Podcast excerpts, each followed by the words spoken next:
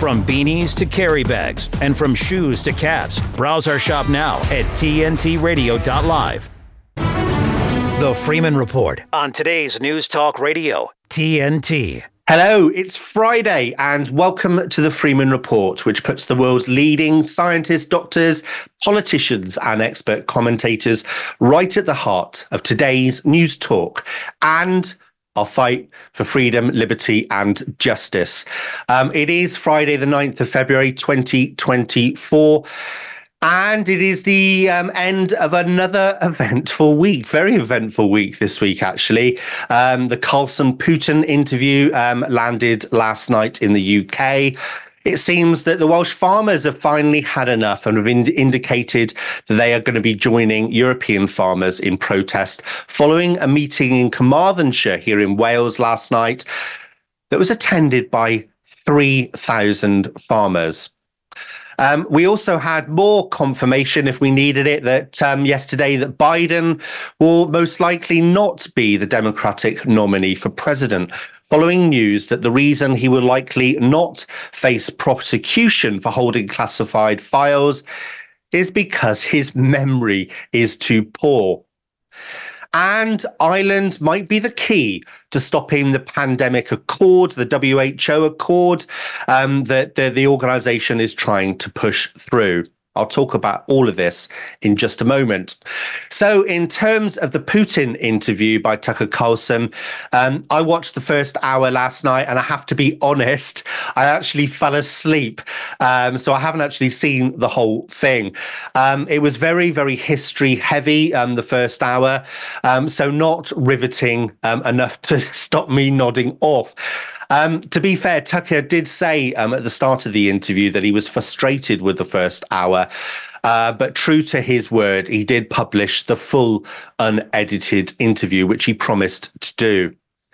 Now, looking at some of the comments this morning, it appears that many things that people wanted to hear Putin talk about were missed out, like the biolabs run by US defense companies near the Russian border in Ukraine, and the degeneration of Western society, which Putin has spoken about before.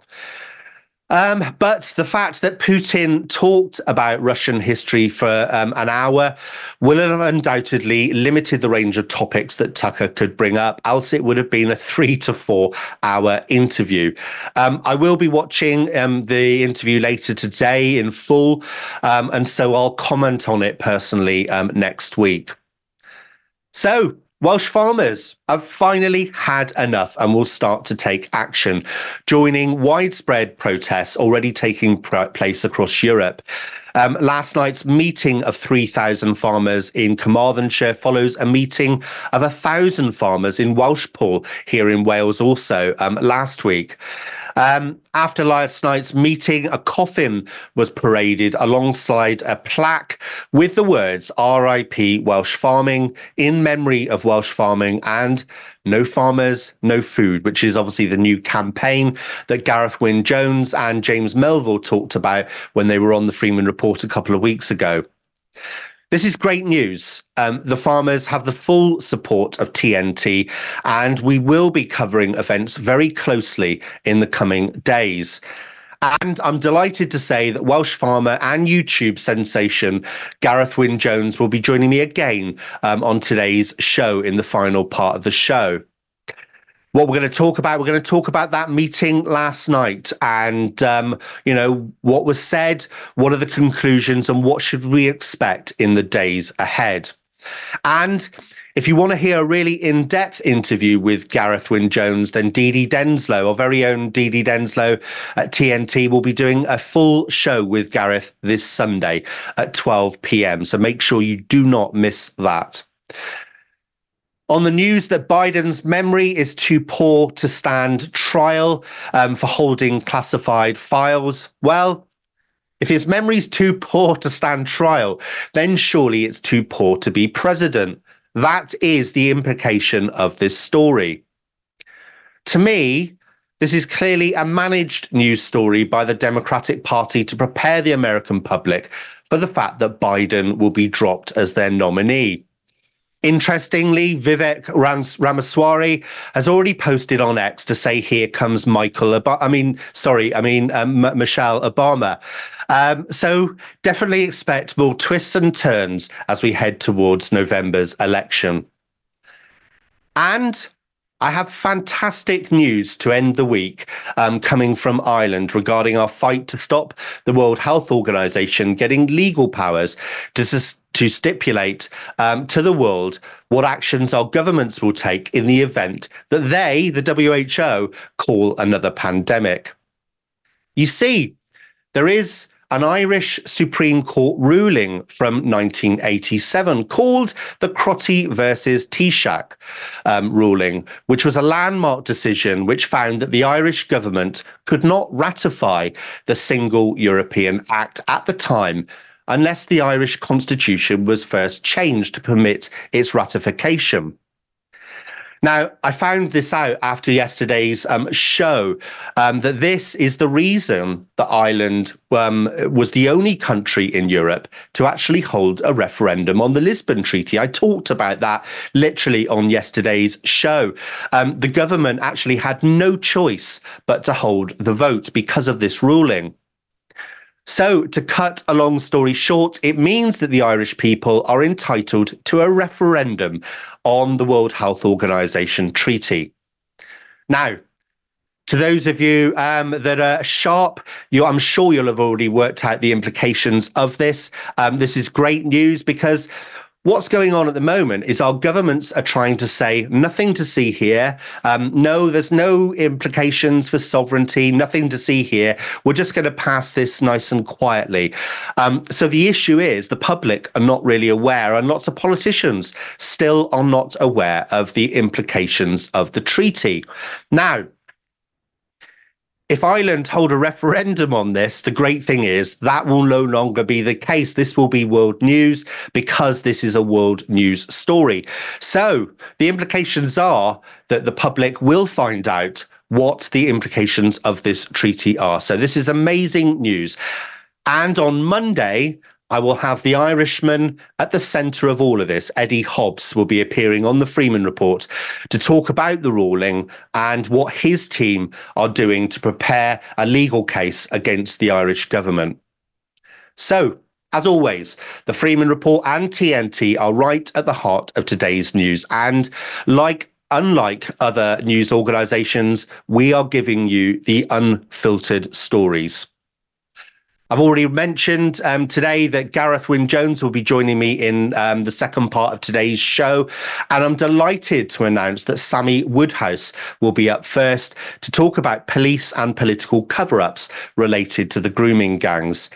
Um, Sammy was, of course, on the show a couple of weeks ago, although I felt that we didn't really scratch the surface. We did have some technical issues as well. So I've invited her back on the show so that we can talk more in depth about this incredibly important story. If you want to get in touch to suggest a topic, um, share some information that you've got, or to suggest a guest, then email me at jamesfreeman at tntradio.live. And as always, it's Friday. Get involved in the conversation. Head over to tntradio.live and click on the chat icon. My name is James Freeman, and this is the Freeman Report for today's News Talk TNT. Talk that matters. For once, we just need to do what's best for this damn country and not what's best for the world. Today's News Talk Radio, TNT. Happy Friday, Gemma. Happy Friday, James. And just hearing you talk about the Tucker Carlson Putin interview, I was discussing this with Dean Mackin uh, when I first started broadcasting for the UK arm of TNT at, at six o'clock this morning here at UK time. Uh, I thought it was quite a blinder that he spent the first half, first hour uh, of the interview talking about Russian history because, you know, I think that's what the Russian people will want. And I think it's a very shrewd move. Where's national pride gone? we're so, we're taught to be so uh, dismissive and uh, feel guilty about our past here in Britain, uh, and I think as well in, in, Australia and America, we're taught to feel guilty about things. And and where's national pride gone? I think that was a very political move there of talking about the formation of Russia, the history of Russia, the culture of Russia. Yes, it might have bored people in the West, and you may have fallen asleep, but in terms of what that actually set the st- the scene for, in terms of how Russian pride was at the table there, I think that was very clever of him. I'm going to disagree with you. Not on the substance, actually.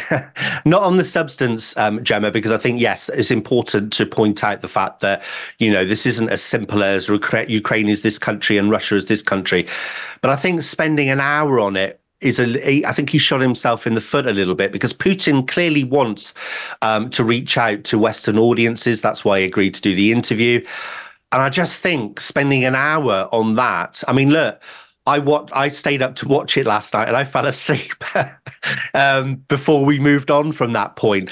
And I just think that many people that will hear about this will will start watching it and they'll just turn off actually because they won't they won't actually get as far as the the the bits that have political implications in the US, which is why did you invade Ukraine? Um, you know, and and and what what what what is your purpose? What are you going to do? Are you going to invade Poland next, or and all of these really important questions? Because that's why America is telling its populace why this is so important that um, that America support them because Putin wants to take over Europe. You know, he wants to invade other countries. So.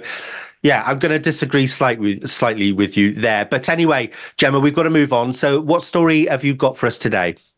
Well, just one thing on that one, because this is the biggest story for broadcasters. well, this is the biggest yeah. story for broadcasters in the world, you know, and we're TNT, we're all about free speech. One, he, he clearly was saying, I own this interview. If I want to spend an hour talking about Russian history, yeah. I will. Uh, secondly, he understands social media. He understands that everything will be chopped up disseminated and the bits yeah, that need true. to get out are the, yeah. bits, are the bits that will need to get out he's a very shrewd person um, and i just think he was he was he was staking his putting his flag in the sand for his country in a way that other leaders in the West are not doing that. They're telling us to all feel guilty about everything we've ever done ever, which doesn't do a lot for morale or history in itself. In context, uh, moving forward. That's all I'll say about that one. I've been talking yeah, about no, this all and, morning. And, and I'm going to say something else as well. That was a good comeback, Gemma. Um, I take your points on. Actually, you are right there. Actually, it will be chopped up. So, um, so yes. Um, well, I'm not going to say you're right, but that was a Again. good point, Gemma. okay. Uh, anyway, anyway, I know we haven't got long coming up to the break now, and uh, it's just a very short story, actually, which I wonder if it's indicative of how the situation in the Middle East might be changing. I just came across uh, this story a few minutes ago, actually, before we came on air. It's about British Airways, though, in the flagship travel company of Britain, of the UK. It's world famous. You know, nobody can fail to see the airliners with the Union Jack or the Union Crest on the on the on the tail wing, and it's announced today that it plans to resume flights to the Middle East, to, to Israel, beginning in April, not long uh, now. Uh, it was among many, many world airlines that suspended flights to Tel Aviv from October the 7th, obviously, when everything kicked off there in the Middle East between Israel and Hamas. But it has announced that it, from the 1st of April, it will do four services a week, but there will be short haul services on smaller aircraft um, to Tel Aviv uh, and it's a commercial decision that they have taken, uh, and it's completely always 24 hours under review. Uh, also, instead of going straight to Tel Aviv, uh, the crew will stop off in Cyprus, and there'll be a crew change there because under current security measures, it's too dangerous for, for crews to fly directly from London straight into Tel Aviv. There will be a crew changeover, and the same on the way back, a 45 minute stop over. Um, as I say, it was among most of the international airlines. There were only a handful that remained flying in and out of Israel after October the 7th, but they've decided to resume flights. Now, you know, it's a big, huge international commercial airline operation. Have they got insider information that, you know, the situation is likely to decrease? They wouldn't put passengers at risk. You know, airlines are fraught with insurance comp- um, uh, claims at the best of times for delays and complications. So they clearly feel that the safety issue is lessening and that, that it's safe to return commercial flights, short haul flights, so they are, to Tel Aviv. So that's the situation as we end it on a Friday. Let's take that as some kind of positive note that some kind of normality will soon be restored in that part of the world, along with calls for ceasefires, truces, uh, and and everything else that's gone on over the last few weeks relating to Israel, Hamas, and British Airways seem to be possibly leading the fold for other commercial airlines to to follow suit. We'll see. Yeah, Gemma, I'm not sure that this is an indication things are going to return to normal because Netanyahu in the last couple of days has basically said there will be no ceasefire. Um, we want total victory. Um, and now there are. Um, you know, there's rumors, well, not rumors, it's being reported um, on various news platforms that they're going to now move the location where they're uh, fighting with um, with Hamas to another location where one million Palestinian citizens um, are residing in. I forget the exact location, but so this is far from um, done yet, and I fear that we're probably going to see more civilian deaths, um, and that that the numbers increasing again um, in in the coming days and weeks, because it seems that Netanyahu is absolutely insistent that he's going to finish off um, Hamas, no no matter what um, the impact has on, on the Palestinian people. But we'll we'll keep on reporting this, on this. Um, I'm sure that this story will be about again next week, Gemma. Right, Gemma, um, thank you so much um, for all of your stories this week. I hope you have a great weekend. Um, I'm really looking forward to Monday's show. We're going to have this story. Eddie Hobbs is going to be joining me to talk all about this story in Ireland and the prospect that Ireland might have a referendum um, on the WHO treaty. Huge news, massive brilliant news um, for everybody in the freedom movement globally. So, Gemma, yeah, have a great weekend. Um, to the rest of you, um, got another packed show for you today. First up is Sammy Woodhouse after the break now. And then for the second part of the show, we'll have Gareth Wyn Jones. So don't go anywhere. Stick with us right here on TNT. TNT's Marc Morano. This just in. We have a new way that's proven effective in dealing with climate protesters who deign to block highways, streets, and other public areas. Yes, ladies and gentlemen, this appears to be the most effective way we have a uh, we have a field shot, a correspondent on the scene. Let's go to clip four and take a look at how to deal with climate protesters when they block your way on your morning commute.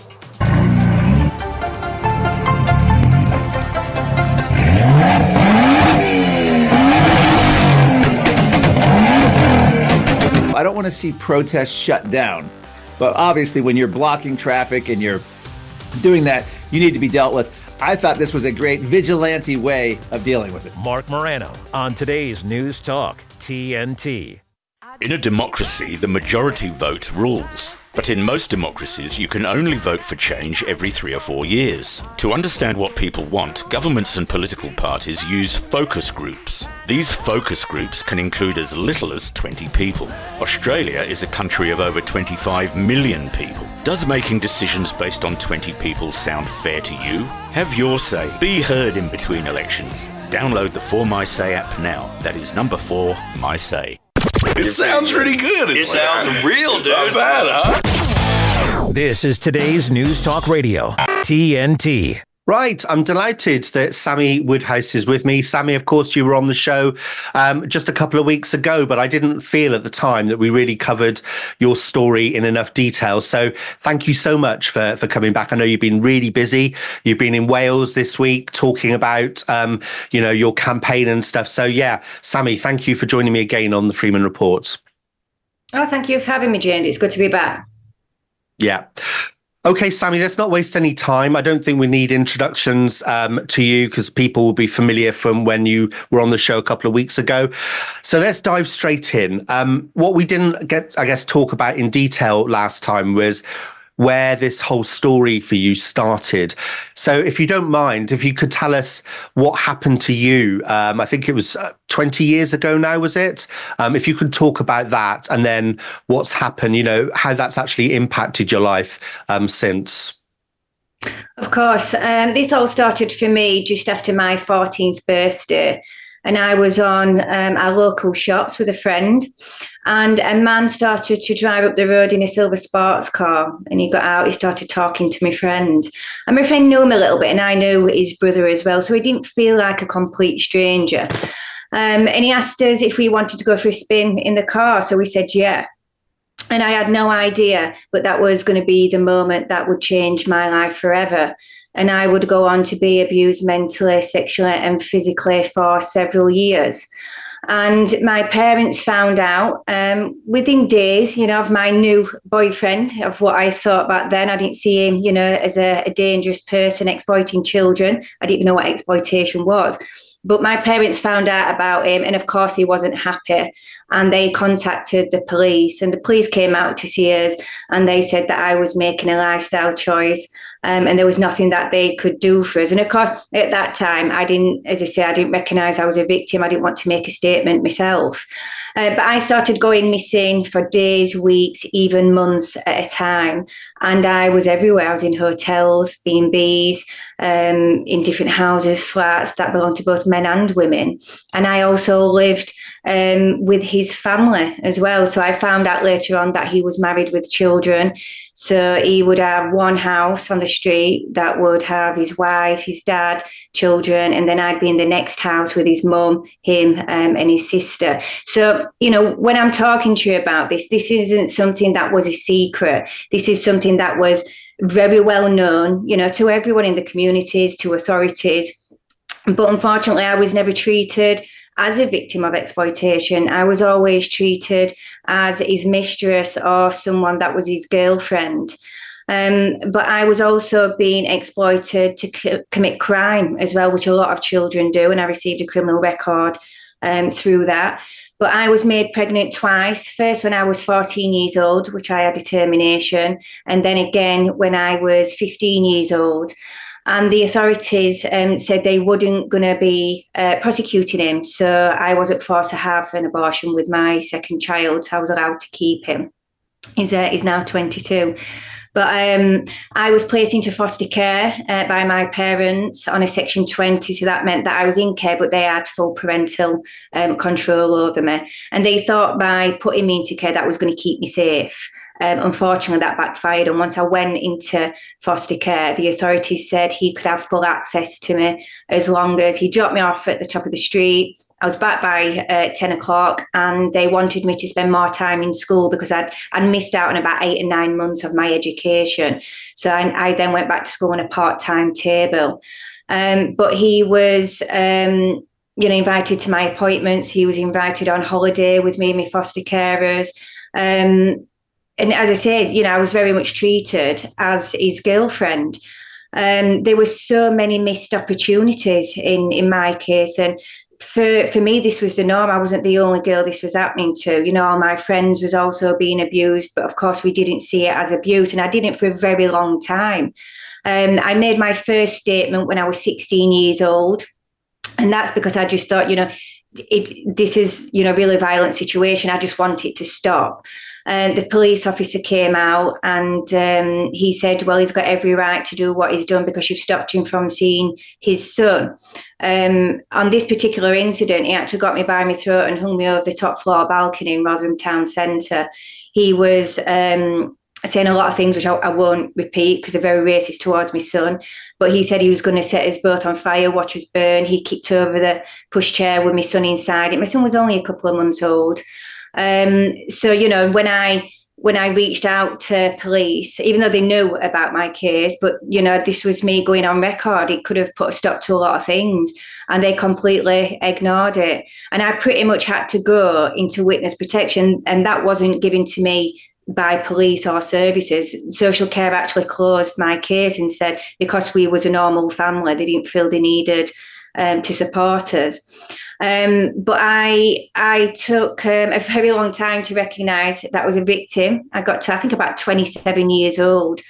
Um, and that was when I contacted Andrew Norfolk at the Times newspaper, which I did in desperation because I was still trying to get support from services. Because when this happens to a child, you know, the the effects of what happened didn't just stop when he left my life at 16. Mm um, you know, they continued. Um, and I needed and wanted a lot of support for my son as well, because for my son, what he had to now deal with is his mum has been abused and raped. Um, his father, and we call him father because he did have a brief relationship with him. Um, so language, when I I use certain language with my son, is really important. Um, I of course don't say to him the rapist. You know, this is his identity I have to protect as well. But um, you know, he he now had to deal with his dad was a person that did that to his mum. This is how he was born from it. And also, every single male member of his family is now under investigation for being a paedophile. Then, of course, we've got all the, the press and everything to deal with um, as well. So, um, yeah, it's been really difficult for me, which is why uh, I'm doing a lot of campaigns around that. But yeah, it took me a long time to contact Andrew Norfolk and try and get it out there um, for the for the public to know about. Sammy, that's absolutely shocking. Um, obviously, we talked a bit a couple of weeks ago, but oh my God, learning that detail. Um, I've got a couple of questions before we go to the break, and then we're going to, after the break, we're going to talk about, you know, some of the cover-ups which have gone on. Um, so his family knew about what was going on, right? He was married, um, and you said there was two houses. How old was he at the time when you were fourteen? He was twenty-four. There was ten years between us. Right. So, you know, you had one termination and then obviously you got pregnant. Um, you had a termination at 14 and then um, you got pregnant at 15 years old. So the authorities knew that this 24 year old man was sleeping with and having sex with an under 16 year old. That's the legal definition of that. It's rape, isn't it? I mean, yeah. um, I, th- I think actually it's I think 13 and under it's classed as rape. I think over that and between 16 it's underage sex. You'll have to check. I'm, I'm not familiar with all the laws. We did try yeah, and do no, something. I, think, I think, I think, I think it, I think it is. I, I, I, mean, I'll double check after the show, but I'm pretty sure because you cannot consent until you're 16, and so the fact that you cannot consent means legally, um, it is rape. Obviously, it becomes more serious, much much more serious when it when you're talking about sort of under 13 and whatever. But you know, regardless, this this is um, pretty shocking. And you say that he held you above by the neck off a building. Oh my god it was a top floor balcony, but there was lots of circumstances um, and lots of times when he was being really violent yeah. towards. Um, there was one time when I tried to leave him and we was in the car. He started speeding towards the edge of a hilltop and he said he was going to drive off it and kill us both. He slammed the brakes on and I got out the car and I was physically sick. And then he took me to the edge and said he was going to throw me off it um, I was that terrified I actually wet myself. And then he just placed me into the back of the car um, and had sex with me. So nothing whatsoever had happened. And you know, there was so many times, as I've said, that he could have been stopped. There was one occasion when I was actually caught half naked in bed with him. Nothing happened to him. It was me that got took down to the station. Um, so yeah, lots of um, lots of missed opportunities. Yeah, Sammy, I'm sure that there's more detail, but I think we've got a picture and you, we've got a flavour now of these the kind of things that happened to you. Um, you're incredibly brave talking about it by now, by the way, and I think it's really important that you do. So thank you for that, um, Sammy. We're just going to go to the break. Um, it's only a short break, so we're going to come back and then we're going to talk about um, some of the police cover-ups and also political and council cover-ups, and then we're going to talk about your brilliant work that you're doing at the moment and what you want to happen to stop this ever happening to anyone else again. Um, so if you're watching this, don't go anywhere. Stick with us on TNT Radio. I got a news flash for you. TNT Radio News. Matt Boyland here with a look at your TNT headlines. US President Joe Biden has called a rare late night press conference at the White House defending his mental capacity and his ability to run the country. Because I'm the most qualified person in this country to be President of the United States and finish the job I started. Donald Trump is another step closer to securing the Republican presidential nomination after winning the Nevada caucus. And Russian President Vladimir Putin has told Tucker Carlson that he has no intentions of attacking NATO. Why not give TNT Radio a follow? We're on all major social platforms, including Facebook, Twitter, Instagram, Gab, and Gettr. Help us get the word out as we cover the biggest topics of our time right here on today's News Talk. TNT Radio. TNT Radio. Right, Sammy. So you've, I mean, you just shared some pretty shocking um, things that happened to you. So let's, let's, I think, and I think, like I said, you, I mean, you said in the break there, you could talk about this all day because obviously this happened over a prolonged period. But let's move on because I think we've got an idea of the kind of abuse that you suffered. Um, let's talk about the police first of all, the councils and the the politicians tell us about some of the cover-ups that have gone on because you you've you've been forefront with them and, and trying to um, raise awareness of what was going on to you. So tell us what happened. Well, we know that the police were involved, and not just the police. Um, there was the council as well, lots of professionals. You know, this weren't just one or two people. We're talking about police officers that was directly involved in abusing um, you know children and completely turning a blind eye and you know kind of in their back pocket as such. Um, my complaints that i had with the iopc have been upheld um, but as per usual, you know, we get these reports come out, we get these investigations, it gets upheld, and nothing whatsoever happens. I mean, the first time I ever spoke out, I spoke about um, the then deputy leader Jahangir Akhtar. I named him. I named the police officer PC Ali, which he's he's actually been killed now. He got killed in um, some some kind of car accident. Um, so, you know, there's all these people that have been named, they've been shamed, they've walked away from their jobs. Most of them, you know, they're sat there now retired with pensions. They've not really been dealt with any um, consequences. And even when, uh, you know, when I was exposed, I mean, my life's been made absolute hell by all different kinds of professionals and activists for exposing this. And even when um, the court case was finished, um, the Rotherham Council actually served me with a gagging order saying that I could no longer speak about it, which of course I didn't listen to it. Um, you know, I'd never ever, if somebody, you know, served me one of those, I'm not going to listen to it. Um, it's such important that we speak out, we tell the public what's happening because the truth is, it is still happening. But I've had people such as Jahangir Akhtar uh, threatening to sue me. Jane Senior actually tried suing me, failed miserably at that um, you know, her, Catherine Kelwick. I've lost count how many times I've actually gone to the police and tried having me arrested. And what they're saying is that me telling the public about, uh, you know, the corruption by professionals, they're saying that's harassment towards them.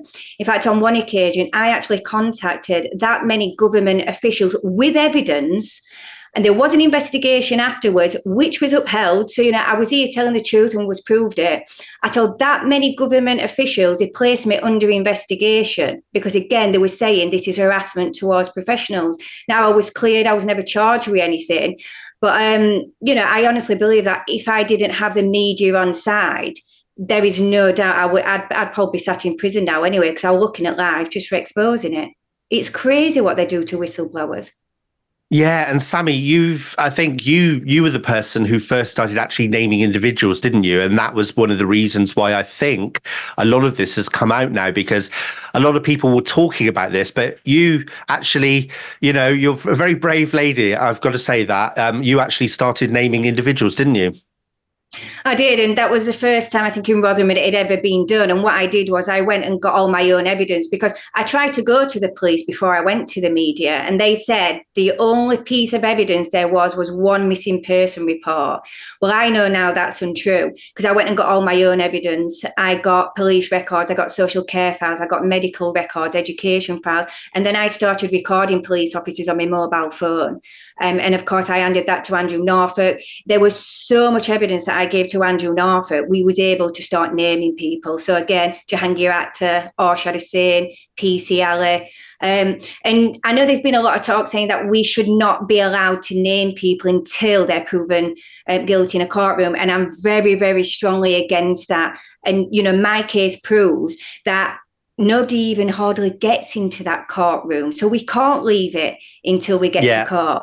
So, you know, if That's... you look at everything that Rotherham did, I mean, even the when the council went down to the select committee and they actually said, why did you commission the Alexis Jay report that showed 1,400 children was just like me?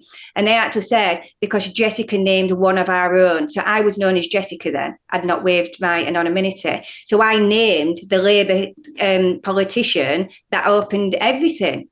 You know, it made yeah. such a, a and Sammy, I mean, look, you know, if if if it had been investigated properly and the police were taking it seriously, and the politicians and the councils and everyone else, then you wouldn't have needed to name people, would you? I mean, it's almost like they're saying, no, no, good little girl, you just stay over there, you keep quiet. Um, I'm so pleased that you you didn't do that. You are really, really brave, Sammy. Um, so well done. Again, I'm going to say that again because I just think it's um, an amazing story you're telling us. Um, Sammy, um, we've got about five minutes left. Let's talk about the really important thing, which is all the work that you're doing now. Um, what do you want to happen? I want changes to happen. You know, it, it's all good. I've done, I've lost count how many exposures I've done on corruption and negligence. But, you know, it's not just about exposing this. They've got to start and make change and help people. Now, I focus a lot around policy and law. So I'm asking for children not to be criminalised, um, for survivors that have been criminalised to be given the opportunity. Yeah clear that. I'm waiting to hear that from myself. I'm asking for rapists to be stripped of parental rights so they can't have access to our children.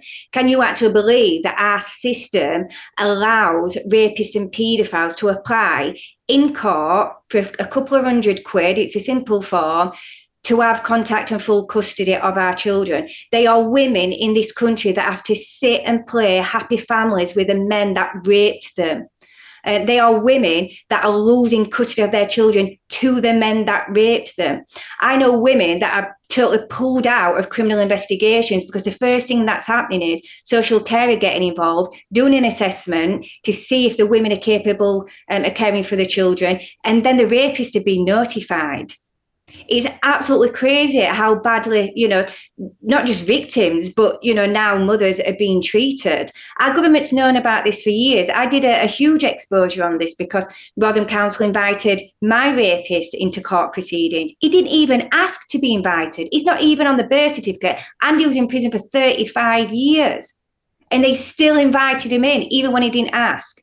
Our children are being trafficked by professionals through the system and our government knows and does nothing. So that's all I'm trying to trying to get changed. That is shocking, Sammy. That that that that is really shocking. Um, now you've been obviously, like I said, you you you are campaigning. You're very actively campaigning. You've been in Wales this week, haven't you? Tell us about that event and um, how you were received there. What you talked about. I have. So I was in Wales, and um, I go to Wales quite a lot. Actually, I love Wales. Um, and I went to do a speaking event um, so I will go and I will speak to professionals that are working with vulnerable people. I'll share my experiences and what worked and what didn't work, um, you know, for me and, and what the needs are for lots of other people.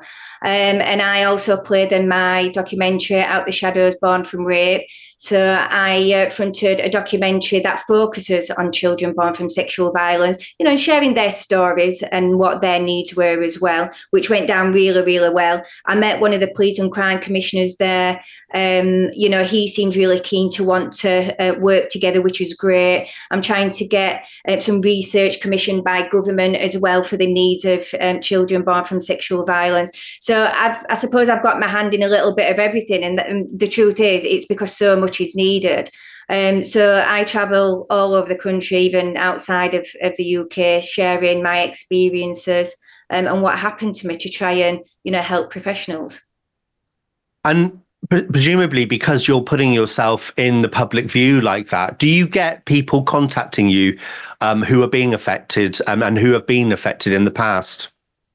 Yeah I, have had thousands over the years especially when i launch um, an exposure as well. I remember when i did the family court exposure it took me two years um, to start and you know kind of get back to everybody and you know even when I were applying after the two years the last time it was two years ago. Um, it's difficult for me because I'm not a support service. You know, I'm an activist. I've also still, you know, kind of fighting my own battles as well. So I do just have to say to people now, well, I've, you know, I'll refer you on to whether it's a solicitor if you need that kind of help or a support service. Um, I usually refer them on to the Maggie Oliver Foundation. Um, so yeah, I, I do get a lot of people, um, you know, and as well a lot of people that are still going through it, still uh, getting trouble from services, not being supported properly. Um, when I launched my documentary, um, Out the Shadows Born from Rape, I had a lot of people contacting me. There's not one service in this country that's set up for children born from rape. I had nowhere to send them. So I had to start on contact services and say, I know you're not trained in this area, but can you, can I at least, you know, put them forward to you? And some actually agreed to do it. But when some people are contacting the services, they're being told, well, actually, we're not even trained in this area, so you need to go and set your own service up you know it's it's shocking and I, I've, I've spoke again to ministers you know to the home office to to everybody and they're still not recognized how important um you know this issue is you know I, I find a lot of people just don't care so you have spoken because that was going to be my next question. You know, which MPs and have you spoken to any actual ministers? Have you actually met up with any ministers? Oh, I've met up with just about everybody you can imagine. Um, I remember meeting the minister at the time. I don't think she's now, but um, she was called, I think, Lucy Frazer. Worst politician I've ever come across in my life. She sat there saying, "There's pretty much no problems in the family courts. You know, judges know what they're doing. Children are being murdered by decisions of the judges. They're being raped, they're being trafficked. It's all evidence. When I did my exposure back in 2018, they commissioned the Harms report. The Harms report proved I was telling the truth. And, you know, they sit there, you know, with a silver spoon at the backside. A lot of them, you know, and I'm not saying all of them. I know there's some good politicians. Um, but yeah, I find that most of them, you know, they just give it the usual PR talk and then they go on their way. Yeah. Well, listen, Sammy, um, thank you for coming on the Freeman Report again. I'm going to continue to follow your story. Good luck with all of the work, the great work that you're doing. Um, where can people go and watch your documentary, Out of the Shadows Born from Rape? It's on uh, BBC iPlayer. Fantastic. Um, ladies and gentlemen, the fantastic Sammy Woodhouse. Thank you so much, um, Sammy, and let's stay in touch um, and um, good luck with all of your work. Right. Okay. We obviously we were just talking about Wales. Um, we're going to stay in Wales um, for the next um, section of the show. Um, after this short break, I'll be um, talking to Gareth Wyn Jones, who's a farmer um, here in Wales. There was a meeting last night in Carmarthenshire. Three thousand farmers turned up. They paraded a coffin with "R.I.P. Welsh Farming" on it, and also, of course, we've got the campaign now: "No farmers, no food." So don't go anywhere because Gareth will be on the line with me straight after this short break right here on TNT. De-weaponizing weather with reality and perspective. Well, the latest in the Michael Mann versus Mark Steyn trial is a little bit interesting, and I'm trying to figure out if this is right. Apparently, Dr. Mann's lawyers, there are four of them, and remember, Mark Steyn is defending himself by himself. Apparently, they've asked for a nominal fee as far as damages go and there is a rumor that what was asked for, now sit down, you ready for this? Was $1. Now, Mark Steyn has spent around $3.5 million, I've heard. I don't know, maybe it's more, maybe it's less, defending himself from Michael Mann and Michael Mann's lawsuit over the fact that Mark Steyn thinks that Michael Mann hid the data and he called him a fraud right? Now, I could see, for instance, let's say uh, the number one climatologist in the world said that to you. That's one thing. But Mark Steyn is a journalist. That's the first thing. Second thing is, he had to raise the money to defend himself. And we've gone over this. But $1? Why would Michael Mann only want $1? You know why? He just wants the decision. He just wants to be able to say, see, he actually did defame me. I won the court case. Well, I don't think Steyn wants any part of that because of the fact that he wants to drill it home that what Michael Mann did, take two samples out of 22 and then hide, he did. He hid the data from people who would criticize it and actually tear it apart. Mark Steyn wants that to come out. One's pursuing the truth, the other seems to be hiding it. This is TNT climate and weather watchdog, meteorologist Joe Bastardi, asking you to enjoy the weather. It's the only weather you got. Right. I've got cancer. I've been trying to tell the rest of you, but no one's listening. And I don't just mean you, ears, eyes. Would you look in the damn toilet for once? Hands, roll those sleeves and take a sample. And legs, trot off to the doctor to get me looked at.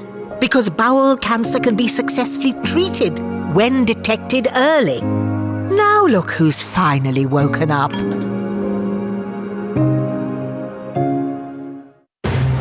James Freeman on today's News Talk, TNT Radio.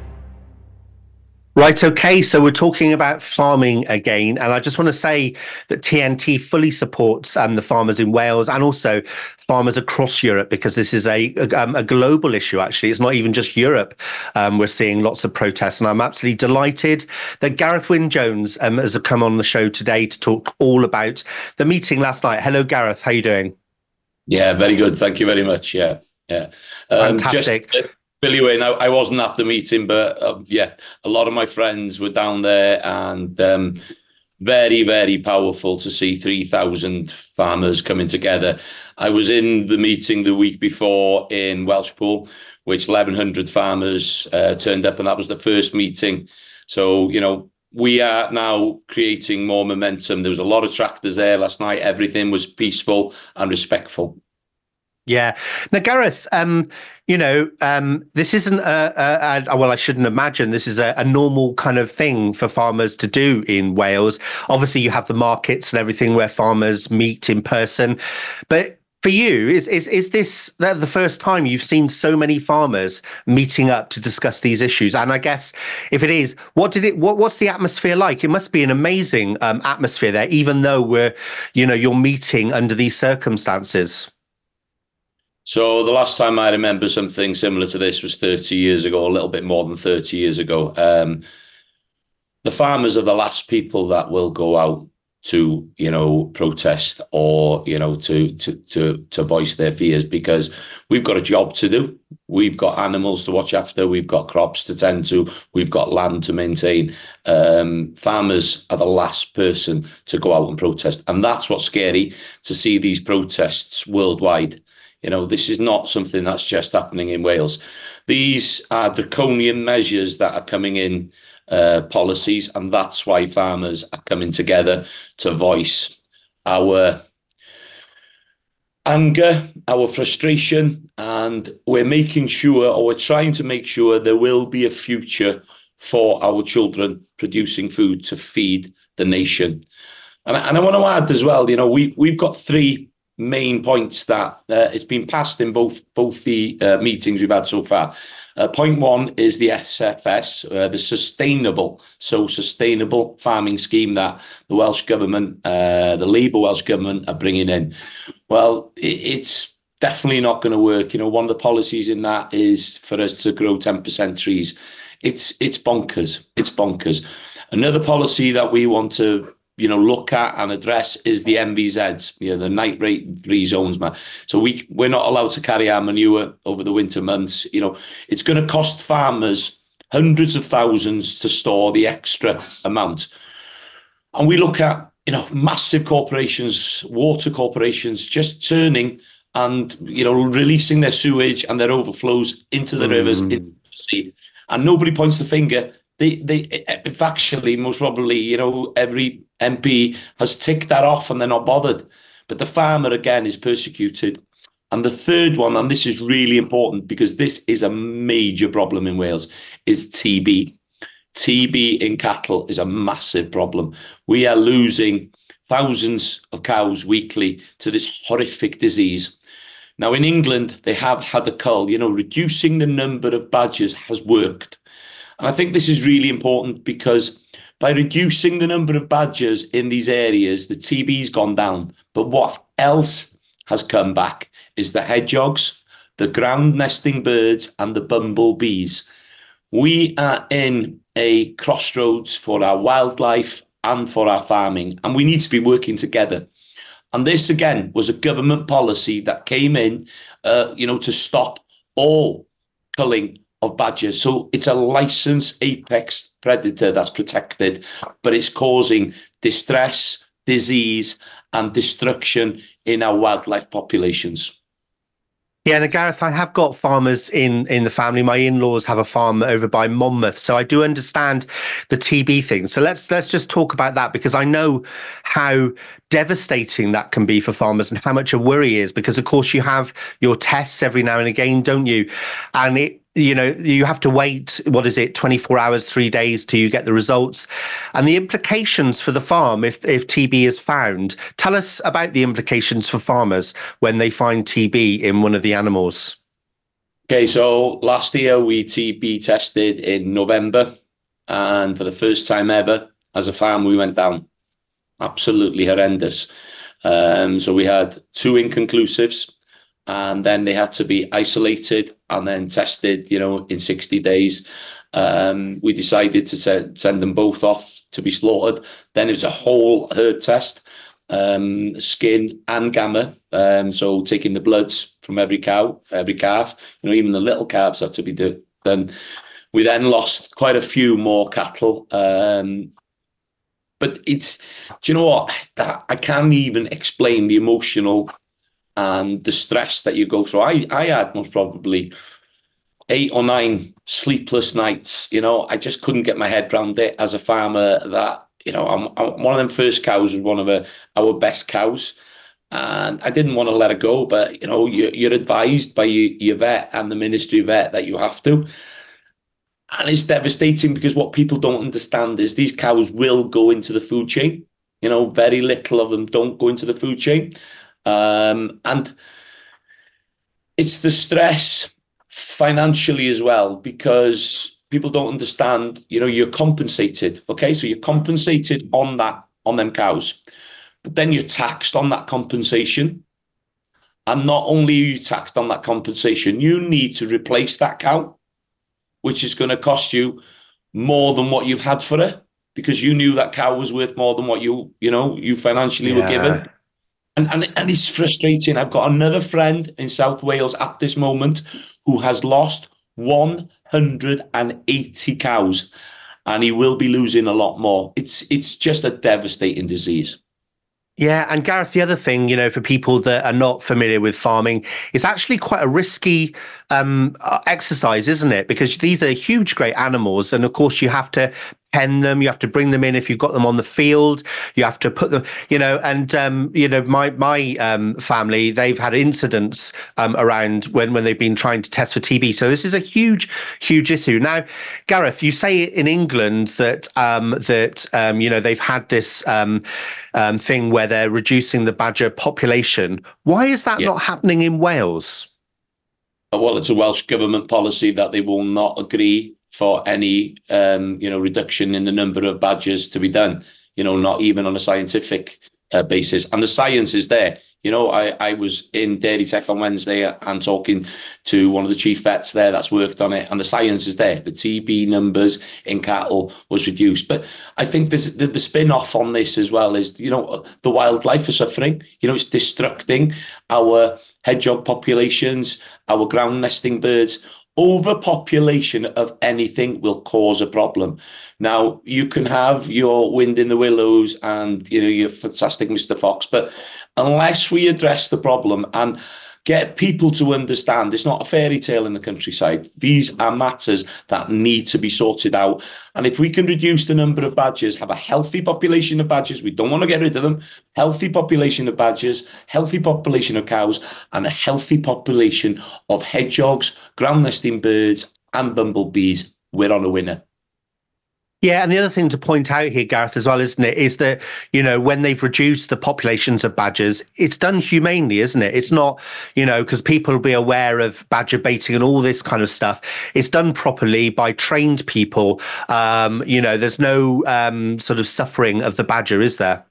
No, no. And, you know, these people are trained professionals. They go out to do the job, you know, they're paid to do it. And that's how it should be. You know, it shouldn't be done willy nilly. Um, yeah. But, but I believe as well, the law has to be looked at. And the people uh, in Parliament, they are afraid. And in, in, in our Welsh Parliament or our Welsh Assembly, they are afraid. They're afraid to stick their heads out, their necks out to say, yeah, we need to address this problem because they're afraid to lose votes. It's all about, you know, inner city votes because look at what we are as a population. There's 1.8% or 0.8% of us as farmers compared to 98% of the rest.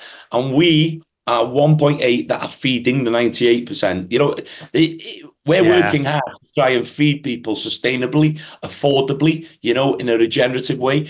And it's flipping difficult. It's really, really difficult. Yeah, absolutely. And I think, you know, the fact that the politicians are scared for votes, well, I'll tell you what, they blooming well should be because um, the population support farmers. They understand um, that farmers are important. So, with that in mind, um, you had the meeting yesterday. What are the plans? Because obviously in Europe, we've seen some pretty aggressive um, protesting. We've seen farmers outside of the European Parliament spraying manure. In France, of course, they're very, very militant there. They've been spraying manure over government buildings.